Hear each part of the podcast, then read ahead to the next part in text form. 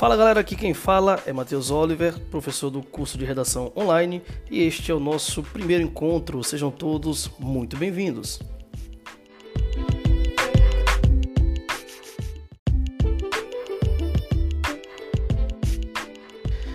Bem, Antes de nós começarmos o trabalho, eu preciso explicar um pouco, brevemente, a metodologia com a qual nós trabalharemos ao longo desse tempo antes da aprovação de vocês, na qual eu confio com toda certeza. Vejam bem, eu preciso, antes de mais nada, de que vocês vão lá no privado, lá no WhatsApp, e me digam um nome de um personagem de filme ou de série ou qualquer outro nome de que vocês gostem. A ideia é que só eu e vocês individualmente saibamos desse nome. Por quê? Quando eu enviar as redações corrigidas, isso vai acontecer semanalmente, nenhum aluno se sentirá exposto, terá seu nome exposto como autor daquela redação. Estou esperando o nome de vocês então. Uma segunda coisa, o que vocês têm direito, ou melhor dizendo, aqui vocês têm direito nesse curso online. Eu enviarei semanalmente materiais didáticos que lhes auxiliarão na produção de um projeto de texto, de uma paragrafação consciente e na produção da escrita mesmo, na prática. Eu enviarei também outros materiais didáticos sobre redação, sobre dissertar, sobre argumentação, sobre estratégias argumentativas, enfim. Enviarei textos de atualidades e redações de alunos que tiram notas máximas, que tiram nota máxima, melhor dizendo, em diversos vestibulares pelo Brasil, Enem, Unicamp, FUVEST, Baiana de Medicina, Baiana de Direito, UFES, que teve vestibular, né, até pouco tempo atrás, enfim. Esse curso também lhes dá direito de vocês me enviarem por semana no máximo duas redações. Essas redações serão corrigidas e integrarão o que eu chamo de repositório de redação, que vocês receberão no grupo no WhatsApp semanalmente, sem o nome de ninguém, para que ninguém se sinta exposto.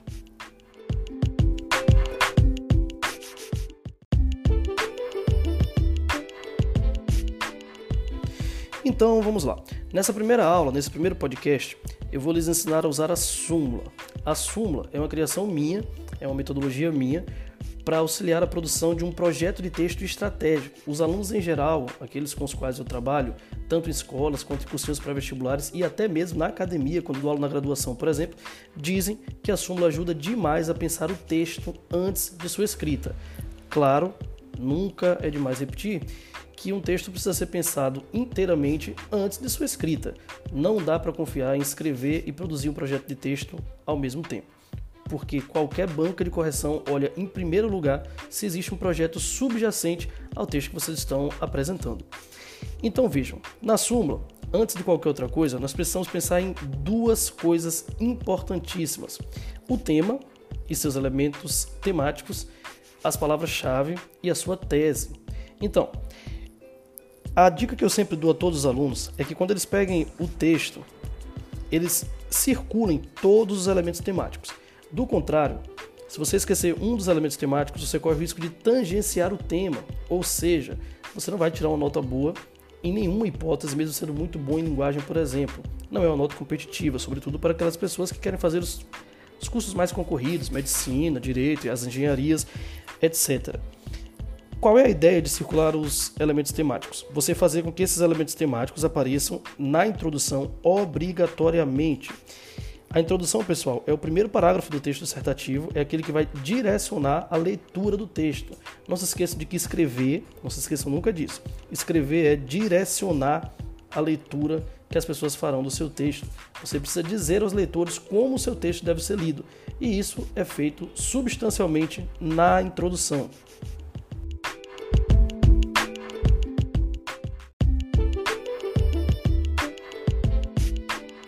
Para garantir que isso ficou claro, eu vou dar um exemplo do tema da redação do Enem, é, que foi Desafios para a Formação Educacional dos Surdos no Brasil no ano retrasado. Se um aluno esquece ao longo do texto de mencionar um desses elementos temáticos, ele tangencia o tema. É muito difícil chegar em 600, em 700 pontos tangenciando o tema. Na verdade, tangenciar o tema uh, em duas competências fica com a menor nota, a não ser zero, que é a nota 1, dá 40 pontos apenas. Então, se você for muito bom de linguagem, é possível tirar 400 pontos, enfim, o que nenhum de vocês quer com toda certeza. Então, o aluno precisa garantir que na introdução dele aparecem os elementos temáticos. desafios, formação educacional, surdos e Brasil. Se você falar sobre os desafios para a formação educacional dos surdos e não falar do país, mas falar de um outro país, é possível que você tangencie, que a banca interprete que você tangenciou o tema. Se você falar sobre uh, desafios para a formação educacional no Brasil e não falar dos surdos, aí mais grave do que tangenciar, você fugiu do tema. Enfim, percebam que há uma importância, uma importância uh, indiscutível em colocar todos os elementos temáticos desde a introdução do seu texto e garantir que você volta a esse tema e volta para a sua tese em todos os parágrafos. Isso se chama circularidade textual. Vejam bem, uh, vocês também têm em mãos um material que é um texto da aluna Eduarda Judite Dias Jacome Silva, ela tirou nota 1000 no Enem do ano retrasado, sobre o tema de que falei agora. Vamos ver a introdução dela. Após a Segunda Guerra Mundial, a ONU promulgou a Declaração Universal dos Direitos Humanos, a qual assegura em plano internacional a igualdade e a dignidade da pessoa humana. Entretanto, no Brasil, há falhas na aplicação do princípio da isonomia no que tange à inclusão de pessoas com deficiência auditiva. Consequentemente, a formação educacional é comprometida, o que pressupõe uma análise acerca dos entraves que englobam esta problemática. Então, todas as palavras-chave, em primeiríssimo lugar, aparecem desde a introdução. Vejam, aparece aí a palavra entraves, sinônimo de desafios, aparece a palavra, a palavra-chave, o elemento temático, formação educacional, aparece o elemento temático surdo, com sinônimo, pessoas com deficiência auditiva, e aparece o elemento temático Brasil na linha anterior. Entretanto, no Brasil, há falhas no princípio, na aplicação do princípio da isonomia, é, no que tange à inclusão dos surdos. Então vejam, todos os elementos temáticos aparecem na introdução da candidata. Isso é importantíssimo, não se esqueçam nunca disso, para que vocês nem tangenciem o tema, nem fujam do tema. Se o tema for, por exemplo, como foi há alguns anos, a persistência da violência contra a mulher no Brasil, e você fala apenas da violência contra a mulher no Brasil não fala de sua persistência, você tangenciou o tema. Espero que isso tenha ficado bastante claro.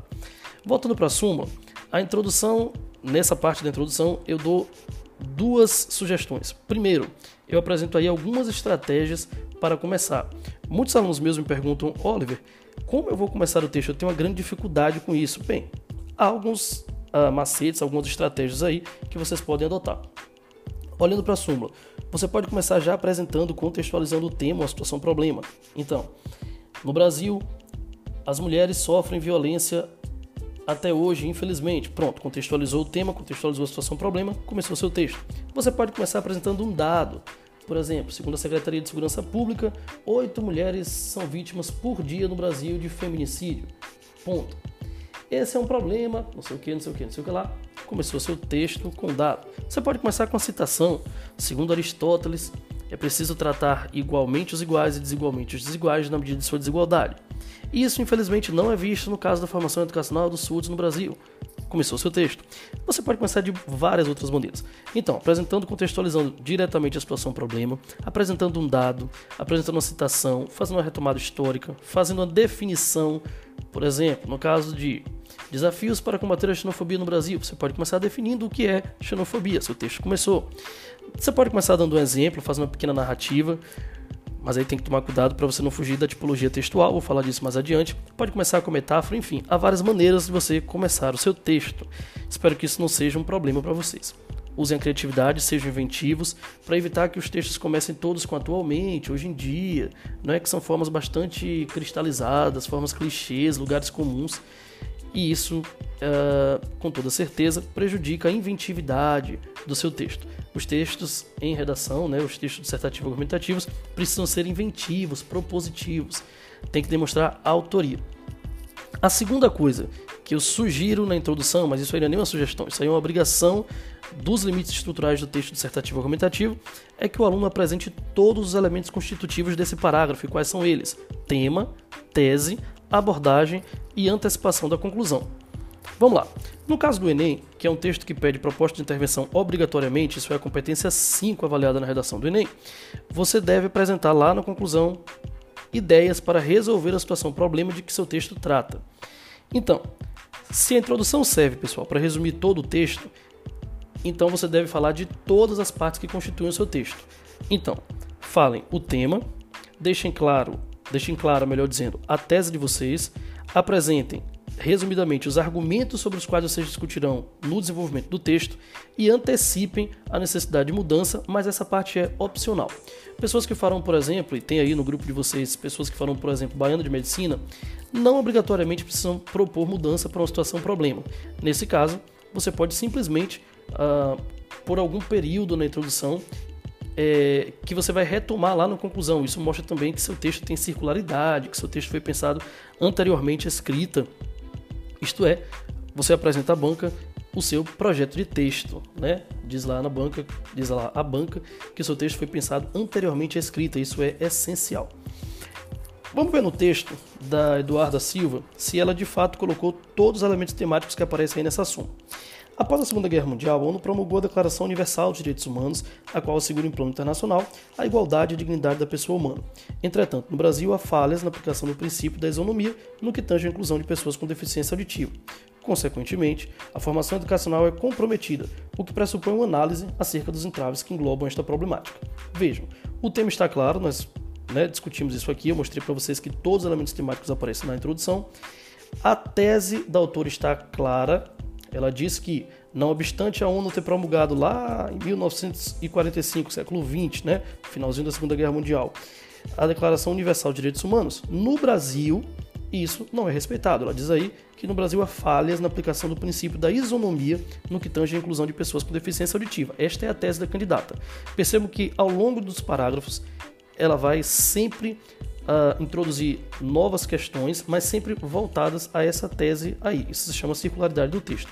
Ela diz que, consequentemente, a formação educacional é comprometida e diz que uh, esse fato pressupõe uma análise acerca dos entraves que englobam esta problemática. Ou seja, o que ela está mostrando aí é que tipo de abordagem ela vai fazer. Voltando para a súmula, quando a gente olha lá, uh, os modos de abordagem né, a ser utilizada, eu sugiro alguns aí. Por exemplo, causa e consequência, problemas 1 e 2, o que é o problema e por que ele persiste, prós e contras, aspectos 1 e 2, passado e presente, por aí vai. O que significa isso? Os alunos em geral, uh, inicialmente, têm uma, uma dificuldade em relação a como paragrafar o desenvolvimento. Né? Vamos lá. O que é que eu vou discutir sobre o tema? Isso vai depender da sua tese. A tese determina que abordagem uh, você pode fazer. Por exemplo, digamos que no tema legalização do porte de armas no Brasil, eu acho, né, e isso constitui minha tese, que há coisas boas e ruins nessa legalização e que é preciso que o país invista em educação de qualidade para que as pessoas, no caso da aprovação né, do porte de armas, saibam usar essas armas. Se essa é minha tese, eu posso, olhando para a súmula, escolher prós e contras como modelo de abordagem. Isso vai fazer com que meu D1 né? No meu D1 eu apresente os prós, por exemplo, e no meu D2 os contras. Não dá para escolher essa abordagem, por exemplo, para falar de violência contra a mulher, porque não há prós na violência contra a mulher no Brasil. Né? Então, a tese vai determinar que tipo de abordagem você vai fazer no seu texto. Você pode falar no D1 das causas, no D2 das consequências desse problema, né, de que você trata. Você pode ver dois problemas naquele tema, né, naquela temática sobre a qual você está escrevendo, e aí você fala do primeiro problema no D1 e do segundo no D2. Se você é bom em história e se você acha que a situação problema sobre a qual você está escrevendo é histórica, você pode no D1 fazer a retomada histórica, explicar como isso se formou historicamente, e no D2 é, fazer essa relação de causa e efeito, mostrando que por causa disso na atualidade esse problema persiste e dizer porquê, mostrar os dados, né? enfim, argumentar em torno disso. Quando a gente olha para a redação da Edith Silva, a gente percebe que nas últimas linhas, nas últimas duas linhas de introdução, ela diz que essa discussão pressupõe uma análise acerca dos entraves que englobam esta problemática. Ou seja, parece que ela vai falar de dois entraves aí, né, já que tem já que o texto dela tem dois parágrafos de desenvolvimento. Possivelmente no D1 ela vai apresentar o primeiro entrave, que engloba a problemática né, da falta de formação educacional dos SUDs no Brasil, e no segundo parágrafo de desenvolvimento, o D2, ela parece que vai apresentar o segundo entrave. Isso aí, pessoal, é projeto de texto. Projeto de texto nada mais é do que essa organização das ideias, essa paragrafação de maneira consciente.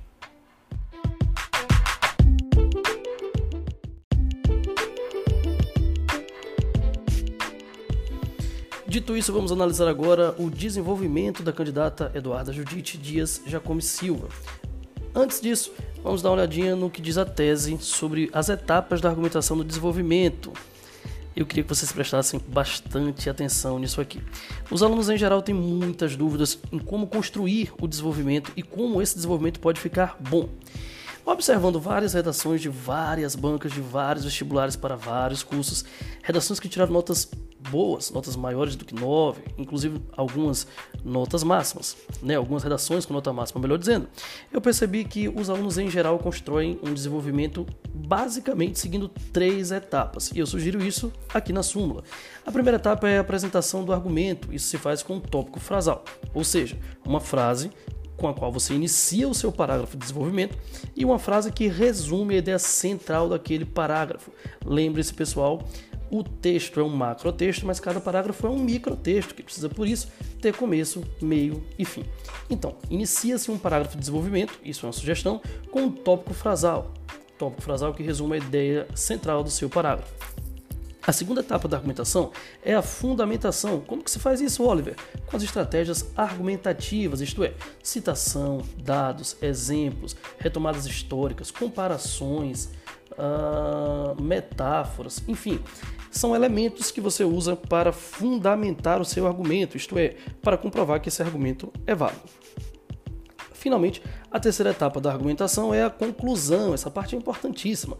Muitas pessoas ignoram essa parte e aí não deixam claro qual é a relação que o candidato está fazendo entre o argumento apresentado naquele parágrafo de desenvolvimento e a tese, né, tese de que foi falada uh, na introdução. Então, a conclusão significa você ligar o argumento que você acabou de apresentar e fundamentar à tese que você já apresentou lá na introdução. Isso é circularidade do texto dissertativo argumentativo. Então, vamos ver, uh, vamos ver aqui no texto da Eduarda, que é a candidata, né, cujo texto estamos analisando, se ela, mesmo sem me conhecer, seguiu a súmula. É que os alunos às vezes acham que eu construí a súmula como um modelo, uma fórmula pronta de fazer um texto. Não é, pelo contrário. Eu olho que os bons candidatos, os grandes candidatos de redação nos vestibulares, nos, nos concursos fazem e mostro aqui como sugestão. Oliver, é preciso seguir isso à risca, é preciso uh, seguir isso sempre. Isso aqui é um modelo, é, um, é uma fórmula, é um algoritmo para fazer uma redação? Não, hipótese nenhuma, isso é apenas uma sugestão. O que eu digo sempre é que aqueles alunos que têm muita dificuldade podem começar utilizando a, a, as sugestões da súmula e depois ir brincando, mexendo com essa estrutura aí uh, dissertativa argumentativa. Se você já escreve muito, se você já tem um outro modelo, se você já pensa de outra forma, tranquilidade, você não precisa seguir isso aqui. Agora, há coisas aqui que são realmente essenciais, são coisas sem as quais o seu texto vai ser penalizado. Por exemplo, na introdução, todos aqueles elementos precisam obrigatoriamente estar claros. No desenvolvimento, uh, eu escolhi esse texto da Eduardo porque ela segue exatamente aquilo que a abordagem sugere. Vejam como fica bom. Em primeiro lugar, cabe pontuar que as instituições de ensino apresentam, em sua maioria, um sistema pouco inclusivo. Estamos na primeira fase da argumentação pessoal, é o tópico frasal da autora. Ela, ela está nos prometendo aqui que vai discutir o primeiro entrave que engloba a problemática da não formação educacional dos SUDs no Brasil. Para ela, esse primeiro entrave é o fato de essas instituições de ensino apresentarem um sistema pouco inclusivo em linhas gerais. Vamos para a segunda fase do argumento, fase na qual ela deve fundamentar esse argumento. Ué, não é só citar o argumento, você tem que fundamentar. Lembrem-se que a função de um texto dissertativo argumentativo é persuadir o seu leitor.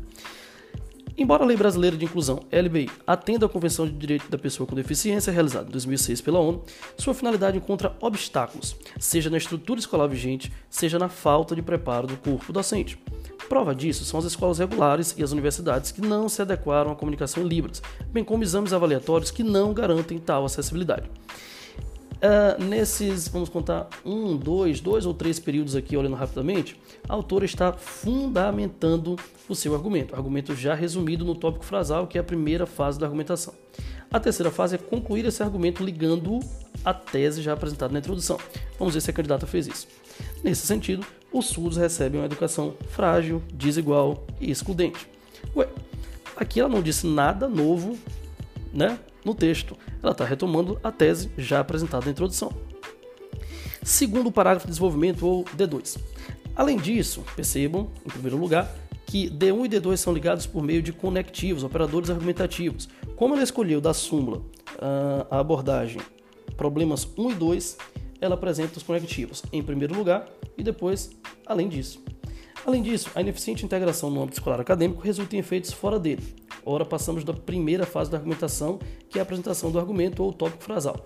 ela está prometendo que no segundo parágrafo, já que no primeiro ela falou sobre uh, um sistema pouco inclusivo na escola, no D2 ela está prometendo falar sobre os efeitos fora do âmbito escolar acadêmico. Vejamos. Conforme afirmou Aristóteles, é preciso tratar igualmente os iguais e desigualmente os desiguais na medida exata das suas desigualdades. Contudo, a instrução aristotélica não é vista na prática, uma vez que o mercado de trabalho oferece poucas oportunidades, ainda que o deficiente auditivo tenha concluído o ensino superior. Paralelamente a isso, o comportamento contemporâneo, o qual prioriza o individualismo e a competição, intensifica a exclusão, visto que a deficiência em questão é alvo de uma visão equivocada de incapacidade funcional. Estamos aqui na segunda fase do argumento. Vamos para a terceira e última fase, aquela na qual o candidato deve ligar este argumento novo do D2 à tese já apresentada na introdução.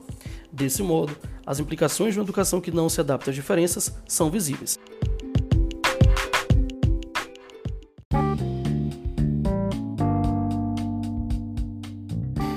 Antes mesmo de mostrar a conclusão do texto de Eduardo Silva para vocês, eu queria que vocês prestassem atenção em uma coisa que eu acho bastante interessante. E é uma sugestão. Quer saber se seus parágrafos têm circularidade? Quer saber se seus parágrafos estão bem direcionados? Se a sua escrita é clara? Se a sua tese e os argumentos que você selecionou e interpretou para a defesa dessa tese estão indo na mesma direção? Sabe o que vocês podem fazer? Ler o primeiro e último período de cada parágrafo de desenvolvimento primeiro período e último do D1, primeiro período e último do D2. Eles devem formar um todo, como se fossem uh, uma resposta a uma questão aberta. Isso é só uma sugestão. Mas olha que a Eduarda Judite fez isso. Eu vou ler apenas o primeiro período, a primeira frase do D1, a última, a primeira do D2 e a última, e vocês vão perceber que parece uma, uma frase, uma, um, um período só, parece um texto só. Né? Isso é bem interessante. Olha só. Em primeiro lugar, cabe pontuar que as instituições de ensino apresentam em sua maioria um sistema pouco inclusivo. Nesse sentido, os surdos recebem uma educação frágil, desigual e excludente. Além disso, a ineficiente integração no âmbito escolar acadêmico resulta em efeitos fora dele. Desse modo, as implicações de uma educação que não se adapta às diferenças são visíveis. Perceberam? Uh, os períodos iniciais e finais de cada parágrafo juntos formam um todo semântico, né? Você consegue perceber que isso aí podia ser resposta para uma questão aberta, caso a pergunta fosse quais são os desafios para a inclusão da formação dos surdos no Brasil, né? É, quais são uh, os desafios para a formação educacional dos surdos no Brasil, desculpa. Entendem? Agora sim, passemos para a conclusão.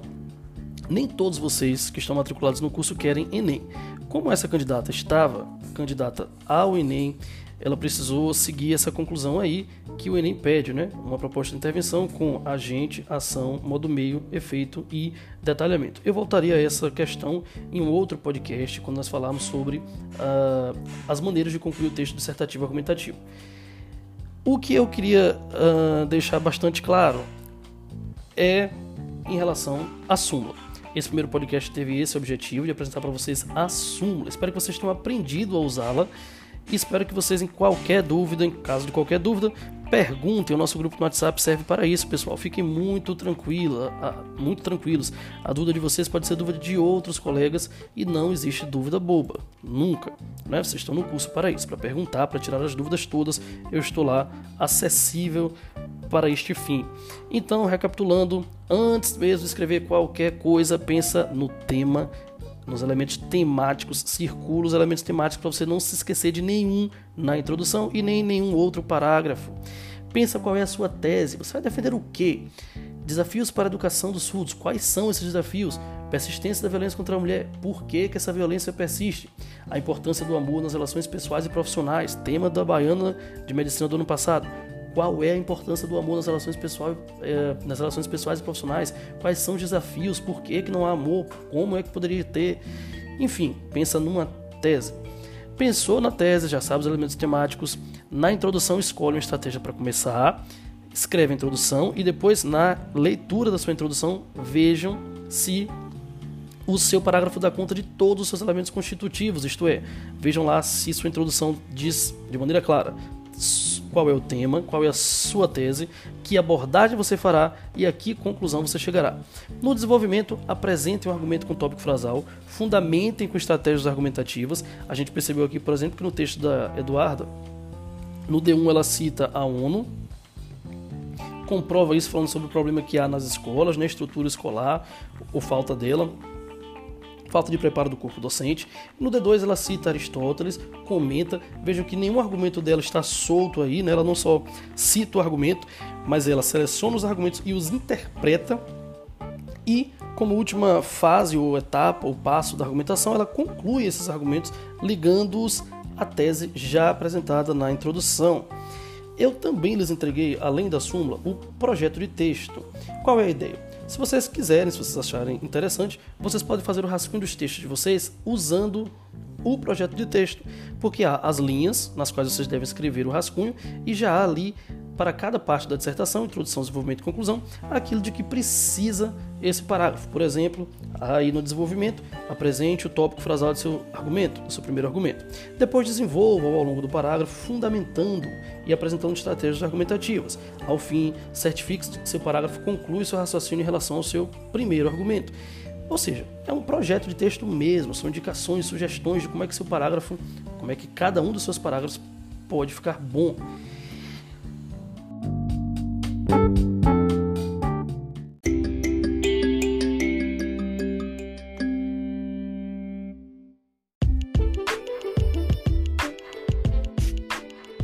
Então, galera, espero que esse primeiro podcast, esse nosso primeiro encontro, tenha sido produtivo para vocês. Né? Espero que vocês pensem sobre essa questão do projeto de texto para escrever os próximos textos. Uma sugestão que eu lhes dou: uh, digitem os textos, é melhor porque aí eu posso ir no Word, fazer todas as observações possíveis em outra cor, né? deixe seu, seu texto em preto, faça as observações em vermelho. É melhor para vocês visualizarem uh, os problemas, os avanços, os elogios, né? Minha correção tem muito isso. Tem tanto elogios, né, quanto observações sobre o que precisa ser melhorado. As questões de linguagem também são mais fáceis de corrigir. Se vocês me enviarem, por exemplo, uma foto de um texto manuscrito, eu não vou poder escrever sobre o texto. Isso pode dificultar para alguns, né, a depender do tipo de aprendizagem de vocês, a compreensão daquela correção. Muito obrigado, até o próximo podcast.